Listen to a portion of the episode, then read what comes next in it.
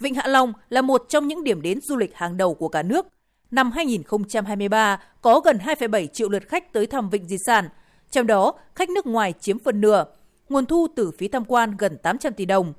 Trên Vịnh Hạ Long hiện có hơn 400 tàu du lịch hoạt động, bao gồm tàu tham quan, tàu lưu trú và tàu nhà hàng, khai thác đa dạng các sản phẩm du lịch phục vụ du khách.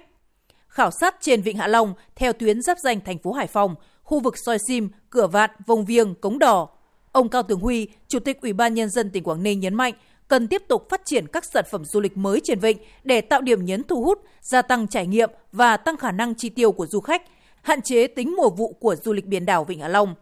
Ngoài các sản phẩm chính là tham quan, thưởng ngoạn giá trị toàn cầu của di sản thiên nhiên thế giới, cần có thêm các sản phẩm bổ trợ gắn với tài nguyên văn hóa của ngư dân trên vịnh, các dịch vụ vui chơi giải trí, bán các sản phẩm thủ công mỹ nghệ.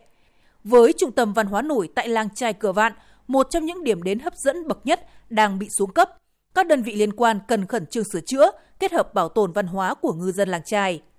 Lãnh đạo tỉnh Quảng Ninh cũng khảo sát hàng loạt bãi tắm tại chân các đảo đá giải rác trên Vịnh Hạ Long, có bãi cát đẹp và làn nước xanh.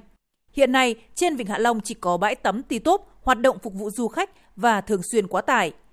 Ông Cao Tường Huy yêu cầu nghiên cứu để đề xuất đưa các bãi tắm độc lập này vào khai thác du lịch, trở thành các sản phẩm du lịch độc đáo ấn tượng cho Hạ Long. Bên cạnh việc tiếp tục nâng cấp cơ sở hạ tầng, cần xây dựng kế hoạch phát triển đội tàu du lịch phù hợp, mang thương hiệu và bộ nhận diện của Hạ Long với màu sơn trắng và cánh buồm nâu. Sở Du lịch chủ trì phối hợp Ban Quản lý Vịnh Hạ Long và các địa phương xây dựng các tour tuyến trên vịnh. Thành phố Hạ Long triển khai thu phí chuyên tuyến và các tuyến khác, hệ thống bán vé điện tử. Đặc biệt, đảm bảo các yếu tố về môi trường, không để phát sinh tiêu cực trên vịnh di sản. Ông Đoàn Văn Dũng, Phó Chủ tịch Hiệp hội Du lịch Quảng Ninh tham gia đoàn khảo sát cho biết.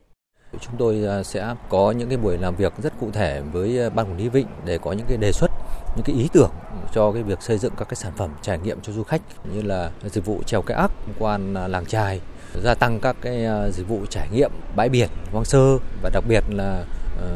tạo ra những cái sản phẩm mà gắn với các cái giá trị của di sản như là văn hóa, giá trị về đa dạng sinh học hay là giá trị về địa chất